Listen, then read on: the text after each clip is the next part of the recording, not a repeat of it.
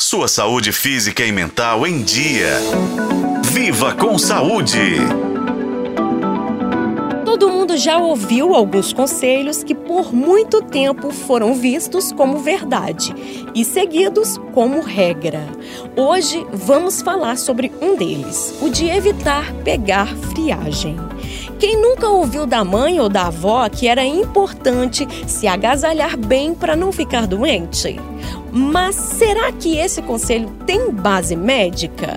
O otorrino do Hospital SEMA, Cícero Matsuyama, responde a essa dúvida. Pois é, gente. Realmente a vovó está certa.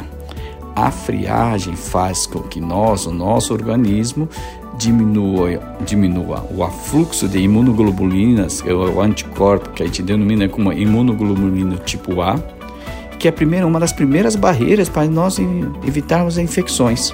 E além disso, além da diminuição do IgA, faz com que nós fiquemos com o aumento da vascularização, uma irritação por causa da temperatura, um estímulo de um sistema nervoso que a gente chama sistema nervoso autônomo, faz com que exista uma exacerbação da quantidade de secreção, irritação e congestão às vezes nasal.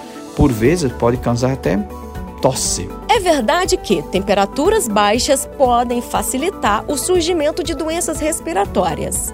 Quando está frio, é comum que a gente fique mais tempo em lugares fechados, use roupas que ficaram muito tempo guardadas e até esqueça de lavar as mãos, pois o frio nos desanima a fazer isso, não é mesmo?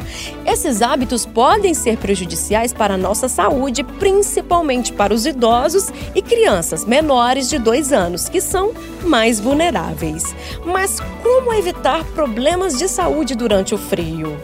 A dica é simples. Lembre-se de lavar as mãos frequentemente com água e sabão, especialmente antes das refeições e após usar o transporte público ou ter contato com muitas pessoas. E se você estiver com alguma doença respiratória, é importante usar máscara para proteger os outros. Outra coisa que precisamos fazer é higienizar bem as blusas e agasalhos antes de usar.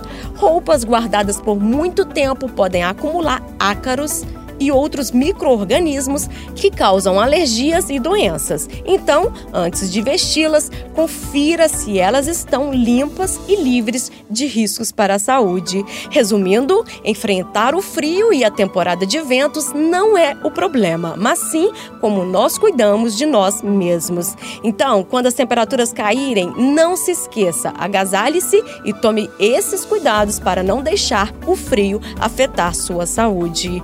Eu sou Nubia Oliveira e este foi o podcast Viva com Saúde. Acompanhe pelos tocadores de podcast e na FM O Tempo.